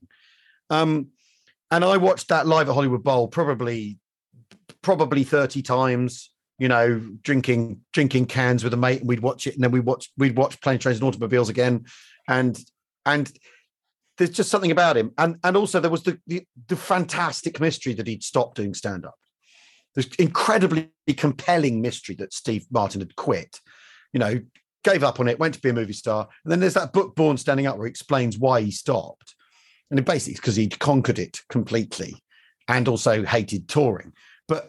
But there's just something about him it was that was it was, was he was so he, he was so different to what was to what was happening in alternative comedy at the time. And I don't know. I saw him. I went to see him when he brought his bluegrass band over. It was about 12 years, 10, 11 years ago, 11 years ago. I went and saw him at Hammersmith Apollo, you know, which was sort of two thirds full, which was disappointing in itself. And he did in, in that show, they played a lot of music and he's a brilliant, he's a brilliant banjolele player. But they did, he, he- across that show, to, to our show, he probably did 25 minutes stand up. And Are it you was, joking? yeah, no, and it was, you know, because he, he'd do the in between the numbers stuff. So more more fool to us who weren't there.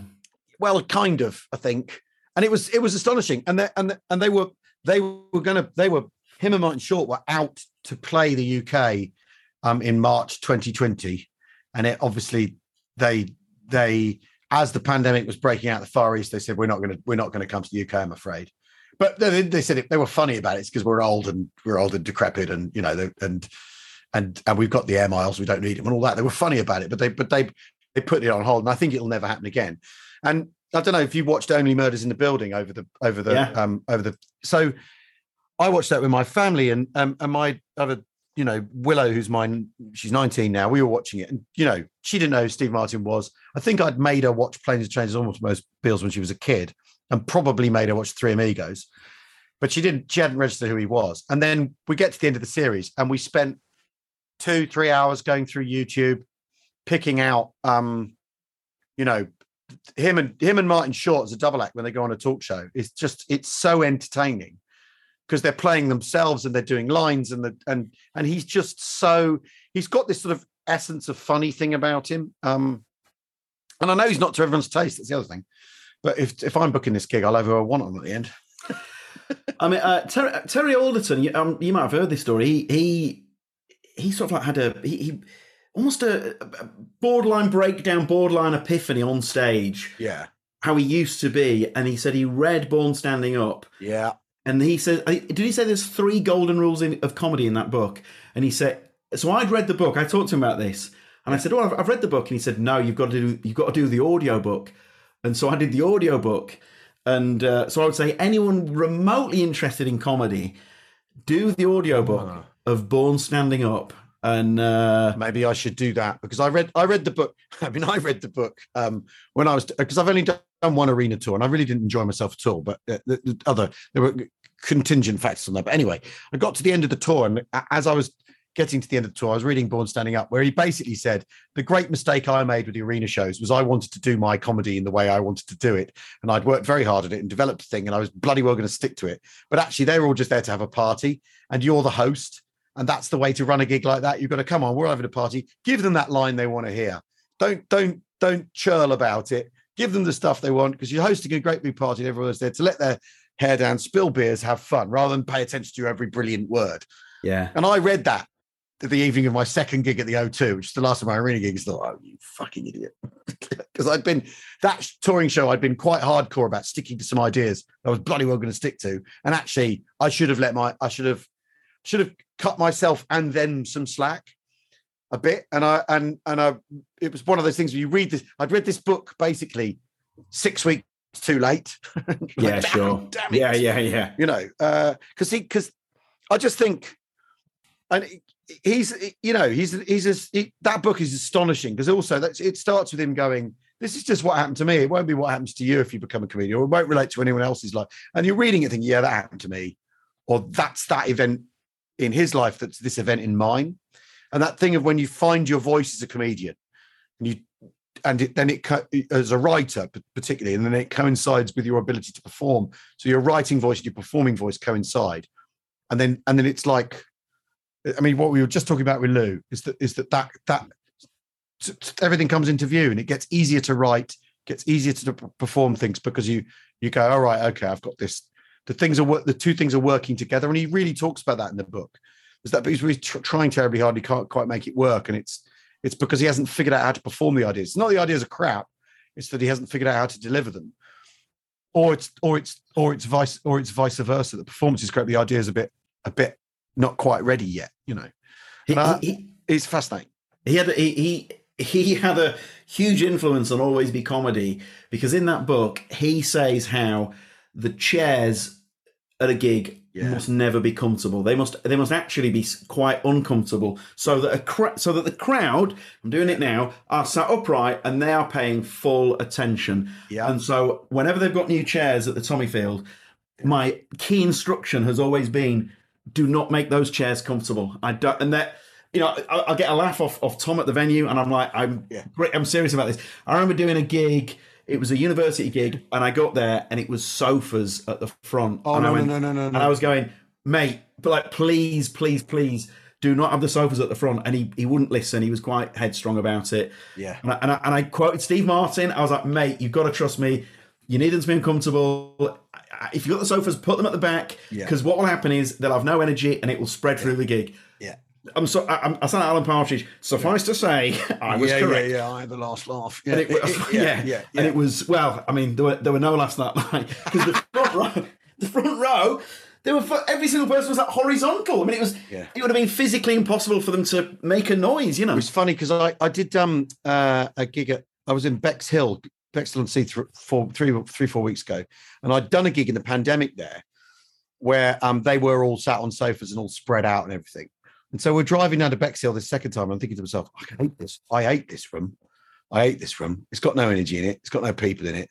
It's just, it's just, it's flat. And I went, I was on last, and and two, two I think two comics performing because it was a bill had had a they'd had a tough time. They'd had yeah, a they'd had a like you know like blood out of a stone Yeah. uh, time and then i kind of i did and i, I know i went better because i was better known i just know that um and and yet so when we went there the second time you know they're in proper rows of proper awkward seats and it was fantastic but it is that thing if there are couches mate. forget it just forget it cancel the gig just let everyone if everyone wants to lounge around and drink let them don't in, don't interrupt their um their fun by putting on a comedy night i mean it's a, a disastrous policy There, there was there was a couple of this gig.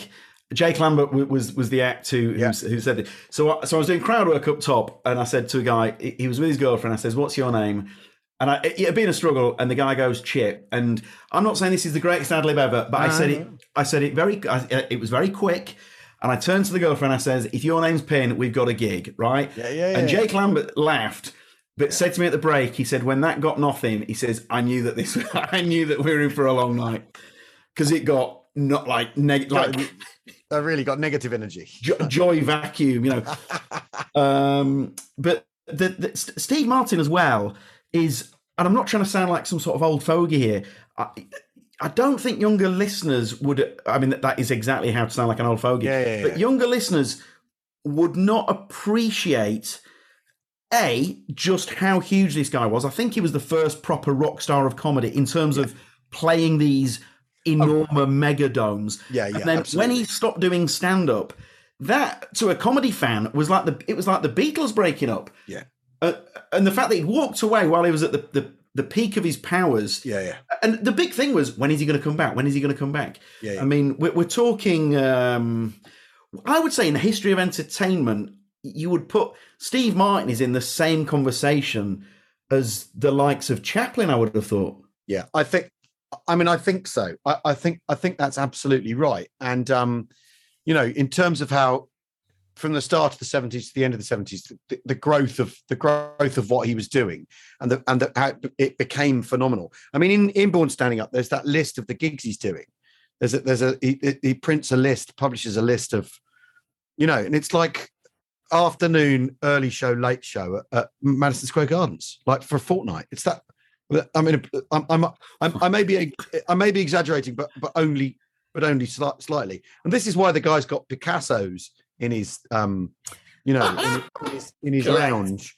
You know, uh, uh, uh, and by the time he quit stand up, he was made. He was he, he didn't need to do anything else, but got more interested. Beca- obviously, became interested in making films.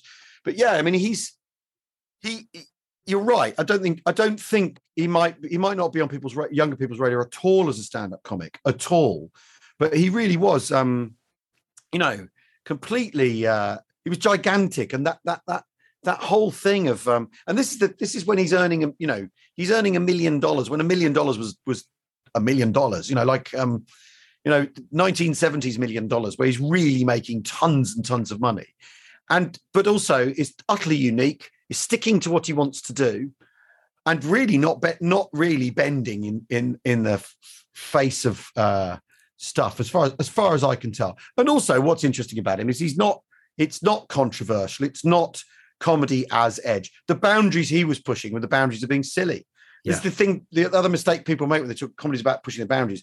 They think that means rude jokes. It doesn't. It means finding other ways to be funny about things in all the different ways you can be funny about things. And and you know, it's that because he was never he was he was always a guest on Saturday Night Live. He was never actually on it. That's he? correct. That's right. Yeah, uh, yeah, um, which is quite interesting because because he's seen as sort of part of that crew, but actually he was he was always adjacent to it, which is I think how he retained his voice, control over his stuff, and preserved what he was doing. But that that swimming thing where he's doing the You know, Even that's deliberate. Even that is a deliberate thing. Oh yeah, yeah, yeah. yeah. to not actually be part of the you know growing up as a comedy anorak uh, i would assume that he was part of that bill Yeah. murray you know that era no he wasn't he deliberately wasn't he would come on as guest host or do stuff Yeah, yeah, and successfully sitting to one side of it. So he got all the. So he got all the. You know, he didn't. He didn't submerge into it because you know I think Saturday Night Live is such an interesting thing is we don't have anything like that here, and and there've been attempts and they've always failed, which don't have that kind of rep company, you know, on late so you could so they can do what they want. None of none of that. None of that even possibly exists here. And you know, and it spits films out, film stars out from time to time. But then there's plenty of people who I think it doesn't quite happen like that. that's right And yet, and yet he that he was able to, you know, because people did think he was on. Did they did think he was a Saturday Night Live person? He never was. He was always, a, a- you know, a part and not a part of it. And I think that's also that's what he liked. That's that's what his his situation kind of is. I mean, I I, I mean, I, he's just. I mean, I you know, I'd love to meet the guy. I wouldn't, although I wouldn't know what to say. I'd um uh, I'd I'd muff it like I have most of my um heroic encounters in my life. I've made a mess of them, and uh, uh, and I would just love to see him do. You know, he could do he could he could do as long as he wants, but if he just wants to do a tight twenty, I'd be happy with that. I think, also i think if we, if we let's say we, we let's say we meet him al he comes into the Yeah. tommyfield for fish and chips i think the, the i think the key with chatting with him i think would be about say picasso rather Yeah. than Yeah.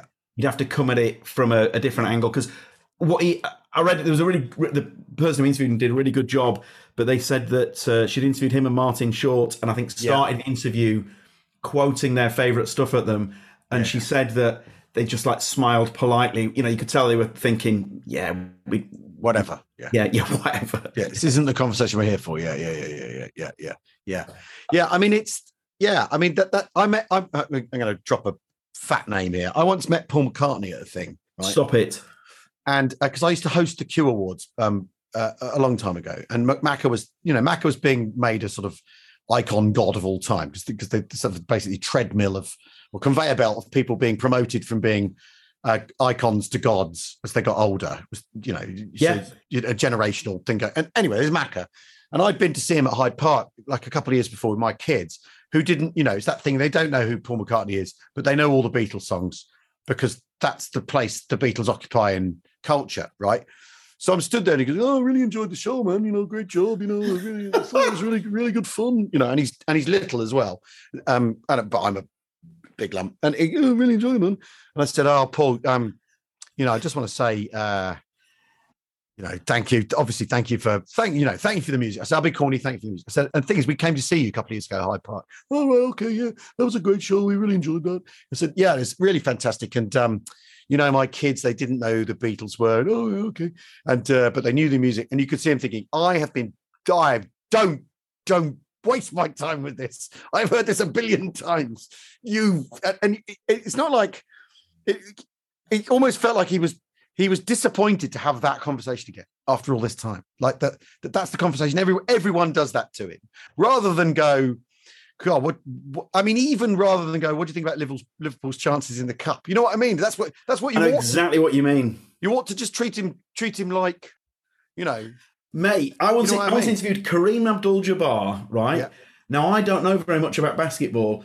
So instead, by the way, I was warned before the interview, like, oh, this could be. Uh. sticky, yeah. So we instead talked about Airplane and Bruce Lee and Steve McQueen. Yeah. My God, it was one of the it's one of the best interviews I've ever been involved in because he never talks. He's used to American sports writers. Uh, there was a game against the uh, Boston Celtics in the third quarter. You Yeah, got a pass to. So he's like, uh, he's having that Beatles, he's having the McCartney chat, and then I I go. Is it true that Bruce Lee performed the one inch punch on James Coburn? And he goes, I was in the room. And then he tells the story. Oh yeah. It's like, you know, James Coburn didn't believe it was a thing, and then Bruce Lee was like, I'm telling you it. And the story goes is that he did the one inch punch. He said Coburn flies over this armchair.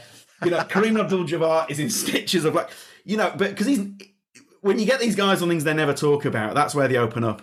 Yeah, yeah, yeah, yeah, yeah. Well, because because you know they've uh, they've been asked this a million. They've been asked this a million times. I mean, it's when people say, "Where do you get your ideas from?" Like, oh, I don't know.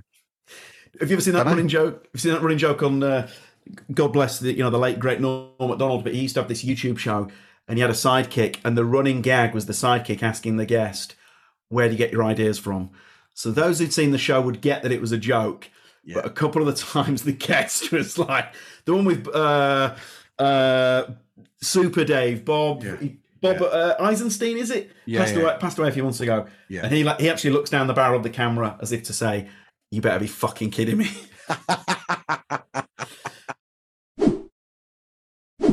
Uh, now, now, I've got I've got to say this this episode could go out. It, I mean, it will go out in its entirety. There's nothing to be cut from this, out because you've you've you've basically roofed the gig, right? But but very quickly, um, is there is there an incident that you would love to happen? Something that had happened at a gig that you would love to replicate? Your favorite ever? The thing with you is you've got you'll have a thousand of these, but maybe there was a favorite ever incident from a gig. Well, well, there was a night in Sydney, um, uh, where there's a jazz. There's a I can't, can't remember what the club's called. It's a jazz club in the Circular Quays in the middle of the city, and uh, it had been. I've been at Melbourne, and then I said I want to play a gig in Sydney, and whoever booked it just hadn't really. Then then done dotted the i's whatever, because because that there's a period I had a bit in the set at the time where I needed a piano, and I went I need a piano, and they get there and go and they're, going, there's no piano, there's no piano at this gig. You get there's literally piano backstage, but it's too late. I can't have it. Right. Anyway, so what we so we did a I did a first set, so I- or a first show, so did you know a couple of hours, and then I realised that it's like a jazz club where they don't leave. So, yeah, Oh my god! yeah. So the audience, I think probably 70% of the audience stayed. So uh, I'd done the show that I was match fit on. So I had to get the notes out because I always I always have a that's another gig ritual is I always in my jacket pocket have my set list. What? Just in case. Just just there, got a set list with me. Yeah. And and and, and if I haven't, something's up. It feels wrong. Anyway, um uh and so I got the set list out because I got them all. I had them all, and I relearned another two hours of material, revised another two hours material in the in the I think forty five minute hour long turnaround, and went back out and did did a whole new a whole fresh show. whole different, whole different show. God, I mean that's that's that is an And it- anxiety dream come to life. and it was and and it was it was fucking amazing. Because because they were so tuned into me by then. And they you know they'd st- they'd stuck around. They were so tuned into me that the whole thing was just like you're just like this is sort of a blissful experience. You, you you know what i mean? The whole thing.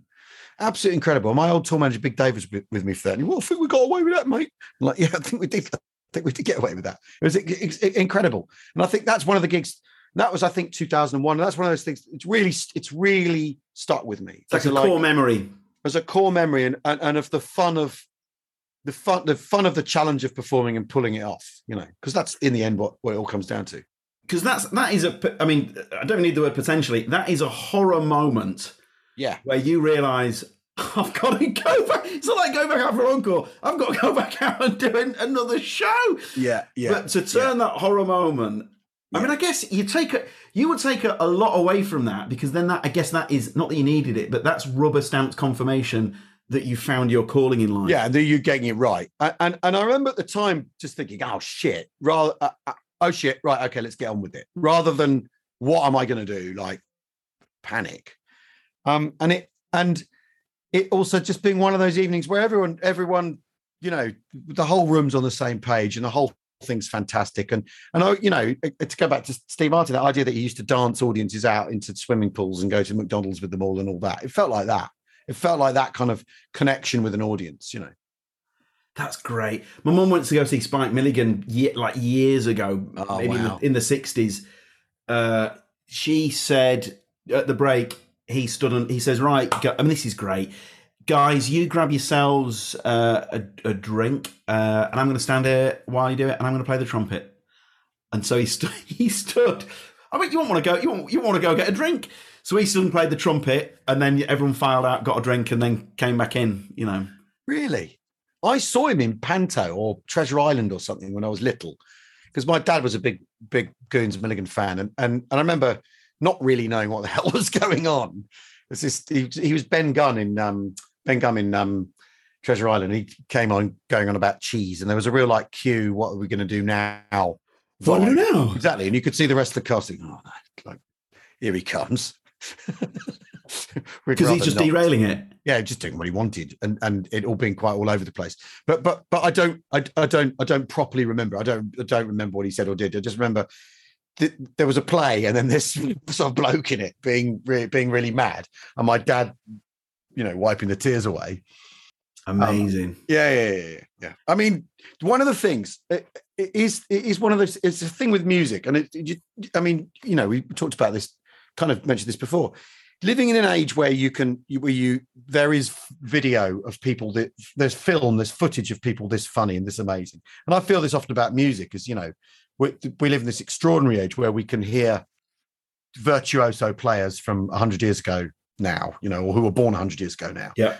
you know that that that, that we live in this age thanks to you know modern modern communications technology and all that is you that you can watch Steve Martin in 1979 and feel it as fresh as a daisy or a Buddy Rich concert from the 60s or or even uh, uh, and current people who are brilliant who and, and that somehow we're really fortunate because these things are being saved rather than simply vanishing you know because comedy comedy was the comedy after all you have to be there don't you and uh, uh is, is the main thing about comedy you got you got to be there and, and we're able to be there um That's in, right. in places that we that we never would be That's superb. Uh, in, is there an incident you'd love to erase? Your least favourite incident from a from a gig? Royal Variety Show, the last one I did, where I'd lost my voice in the afternoon, and they made me go on anyway. Oh wow! And I was talking like that, and it was a disaster. And I, I wish I'd simply said, "I can't speak. I'm not going on. That's your problem." But the but the issue is you're front of tabs at the Royal, so they're changing, they're changing um, scenery behind you, and it was too late. And I tried everything. I was like sort of mainlining Manuka Honey all afternoon, and I went on and "Eh, it's all like that. And um and and the, the annoying thing was I'd had two good ones before that, two really really good ones before that, where they'd gone great in in London and in Edinburgh, and it was in Liverpool. And I and I remember it being it was just a complete. It's essentially a complete a, sort of paradigmatic disaster um, as a performance. And if I could, if we could time machine that out of the way, yeah, And also the thing, I mean, once the voice is gone, and you can do all this, you can buy any spray in the land. Yeah.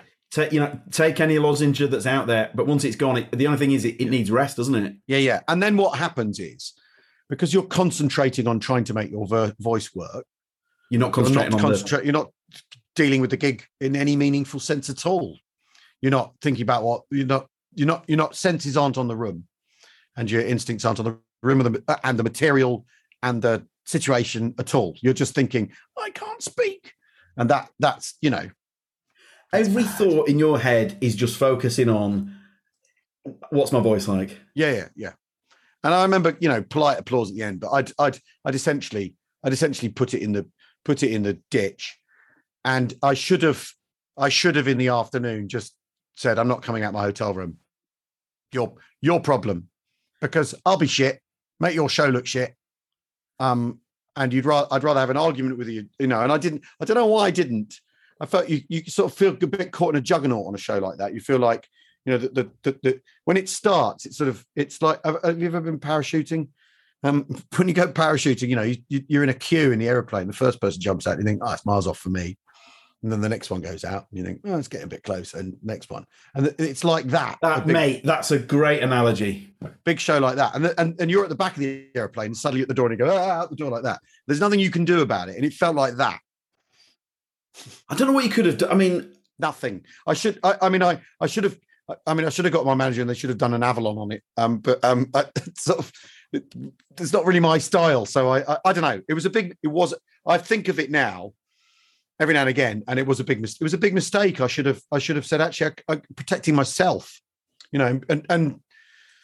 I'm protecting my voice and and all and all that. You, you know what I mean? Because your because if you if because the other thing is if you if you're losing your voice and you force it, you can kill it. You can kill it forever like you uh, blow it and then and then you're then you're in another on another planet of problems I mean that's that's potential. car- A potential career ender. B if if Usain Bolt rips his hamstring on the eve of the hundred meters, he's not running that hundred meters. no no no exactly exactly but there but but you know there's a lot of sort of there's a lot of um I mean, maybe after maybe since the pandemic, this will have changed. You know, because people used to go into work with a cold, didn't they? Now they really, you really should be doing that. You should be getting take the day off, get better. Do you have a post gig TV or movie or something else that helps you unwind? No, no, I don't. That's the one I don't really. We tend to get in the car and Adam has talk sport on. So we And so listen does to that does that help? to the Andy Goldstein Sports Bar most evenings. And does that does that do the trick so that so that so you you have Goldstein talk sport in the car all the way home, and then by the time you get home, you're sufficiently unwound and you can go to sleep. yeah, yeah, and that's just out of sheer relentless doing it all the time. I'm ve- I'm jealous isn't the right word. I'm in awe of that because even if I let's say I have a, a block of let's say warm ups, Yeah, the adrenaline is still coursing through me, so that not only can I not sleep, but I then wake up super early the the next day. I've, I've got it yeah. both sides, you know. Yeah, yeah, yeah, yeah. I, I've just put myself, um, uh, I've put myself into this sort of. Once the gig's over, the you know, it, it's it's sort of like it's it's kind of like the the the you know the, the the reciprocal of before the show. You know, it's all very calm and all that. Come off, try to go back to try to go back to that. Um, because I because I because otherwise it's go otherwise it is go out, uh, you know, um, stay up much too late, wreck the wreck the following morning and all that. And one of the things I find frustrating about touring is if you're doing it a lot, it's very hard to get anything else done. Um, uh, to concentrate on anything else. So so it's all it's kind of about being able to being able to salvage something for the next day. I think, if anything. Is, is now? This, I'm, I'm asking. Maybe I'm asking for selfish reasons here. Is there is there something I can do? Do I need to almost mentally say, right, that gig or record or whatever it might be, that is now stored away in the annals of history, and then just try look forward rather than Yeah, next one. All right, that was good. Next one. What, what's the next one? Think about the next one, or whatever the next next thing to have to deal with right in front of me is. I mean, I I, I very often don't know. You know, I, I I've got four shows this week. I know that, but I don't really know where they are. I haven't looked at the. I haven't memorized the itinerary. But but no, after the show, it's just trying to come plot back down to normal. I it works. It works works eighty percent of the time. Sometimes you want to go out, sit up and talk about things, but generally, like it's off. and you can't, you can't, you know to um, and I, I, I know for a fact that Steve Martin didn't go in for this sort of stuff. I think in fact bring back Steve Martin. He in the book he says that he once had I think a beer before Yeah. a show, listened Yeah. back to the tape, could hear himself slur. Yeah, yeah, never drank before a, a show sacked again. it off forever. Yeah, yeah, But you can see why the the the Aykroyds and the Belushis of this world, after a gig, to take the edge off, got into that party mode.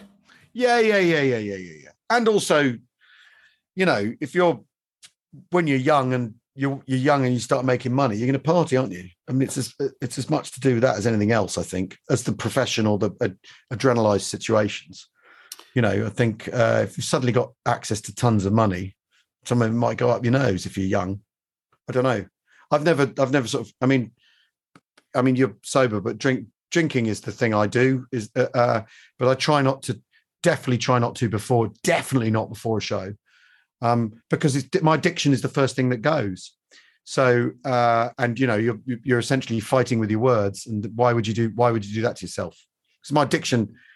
If I, I could, if even a half a pint, my addiction goes. It's like when I play the drums. If I have half a pint before I play the drums, some some internal coordination thing goes. No, not tonight. You're not having that. Sorry, game over. And it uh, and it's the it's that. So I could see it's interesting that that's the thing that Steve Martin noticed was his diction was slightly out. Just that you know gap between thought and word is um uh widened by booze. And that's the thing we need. That's what we're relying on, you know. Exactly. Absolutely. Yeah.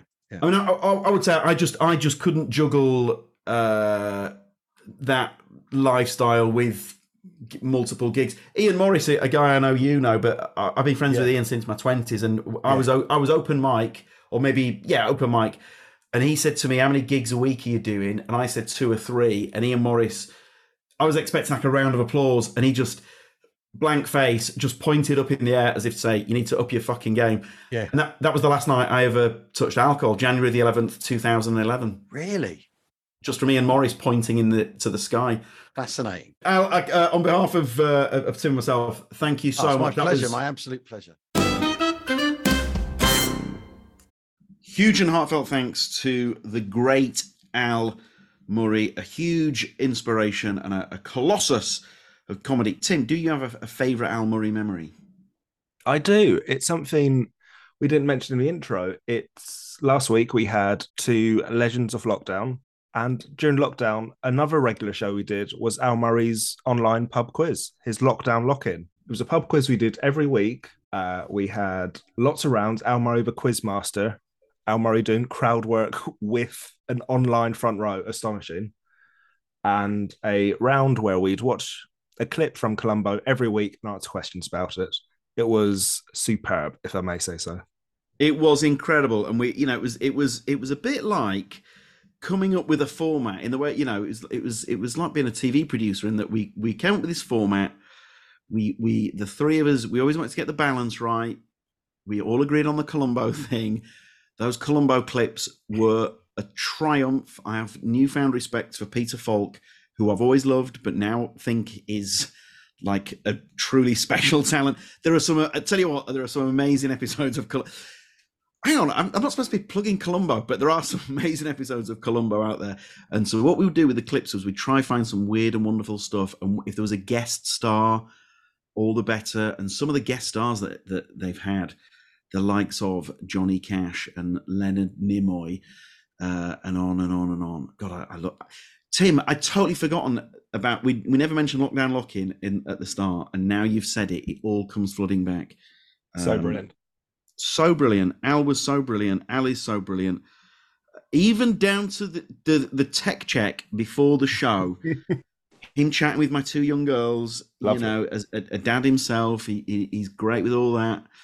I remember one of my girls telling him a joke that obviously made no sense because she'd have, she'd have been like four at the time. And he laughed his head off because it made no sense. And then very sweetly said, I wouldn't open with it. Wonderful, wonderful. That's so nice. Um, yeah, just the best. My, my, well, I warmed up a TV show for him, Al Murray's Great British Pub Quiz, and uh, most people I work with are lovely. I'm working with Ian Stirling at the moment. Similar bracket, absolute angel of a human. But Al Murray, just so nice. And at the end of the run, I remember saying to him, God, this has been great fun. You, you know, you're, you're such a lovely bloke, and it, I think because you're so lovely, it filters down, and it just means that everyone working on the show has had a lovely time. Uh, and I remember Al looking; it's like a measure of the man. He looked at me like what was saying, like he couldn't believe it, you know, because he was just being himself. I suppose he wouldn't realise that he's gone above and beyond in terms of being lovely. But he did. He did use the phrase, "You mustn't ever shit in the swimming pool." And I'm sorry for that mental image, especially if you're eating your breakfast. But if I, Tim, I'd like to think it always be comedy. We we absolutely go out of our way to keep the shit out of the swimming pool. Oh, yeah, absolutely. I hope so. Something something I say a lot. It takes less effort to be nice than it does to be mean. What a horrible phrase! I'm never using that again. But it's no, it's true. It's absolutely it true. So. I, I know this isn't a business podcast, but if you do, what a big thing that Tim and I we're, we're we are non-drama, and we we not only do we not like drama, we sort of we hide in a bush to avoid any drama. But it is that same ethos of keeping the S word out of the swimming pool, and I think that's that is good life advice. Keep yeah. your own swimming pool. turning into Drew Barrymore, and I, and I quite like it. Keep your swimming pool clean, and life is a lot easier and happier that way. And uh, that was the way with Al Murray. God, that was that was fun times. That Al, Al was such a great host. So that would be mine. But I could pick so many. I mean, he, he could, you know, there are moments of his moments of Al Murray's crowd work were like instant classic comedy routines. You know, that's that's how brilliant his mind is. Um, so we are back. We are back next week with episode eleven. Uh, I know we say it all the time, but huge and heartfelt thanks for listening, for getting in touch, for reaching out, for collaring me at gigs. Uh, I'm warming up with Ian Stirling at the moment on Celebability, and a couple collared me uh, in the audience and said that they listened to the podcast, and that was. Can you believe that, Tim? Isn't that lovely? That's so lovely. That's so nice. Uh, so thank you very much to my mum and dad. Hey, undercut it with a gag. Undercut, lovely sentiment with a gag. Um, take care, guys. Have a great week. We'll see you next week. Thank you very much. You know, rate, review, subscribe. Oh, I was a bit needy to say it again at the end, but you know, uh, on behalf of Tim and myself, have a great week. Bye bye bye bye.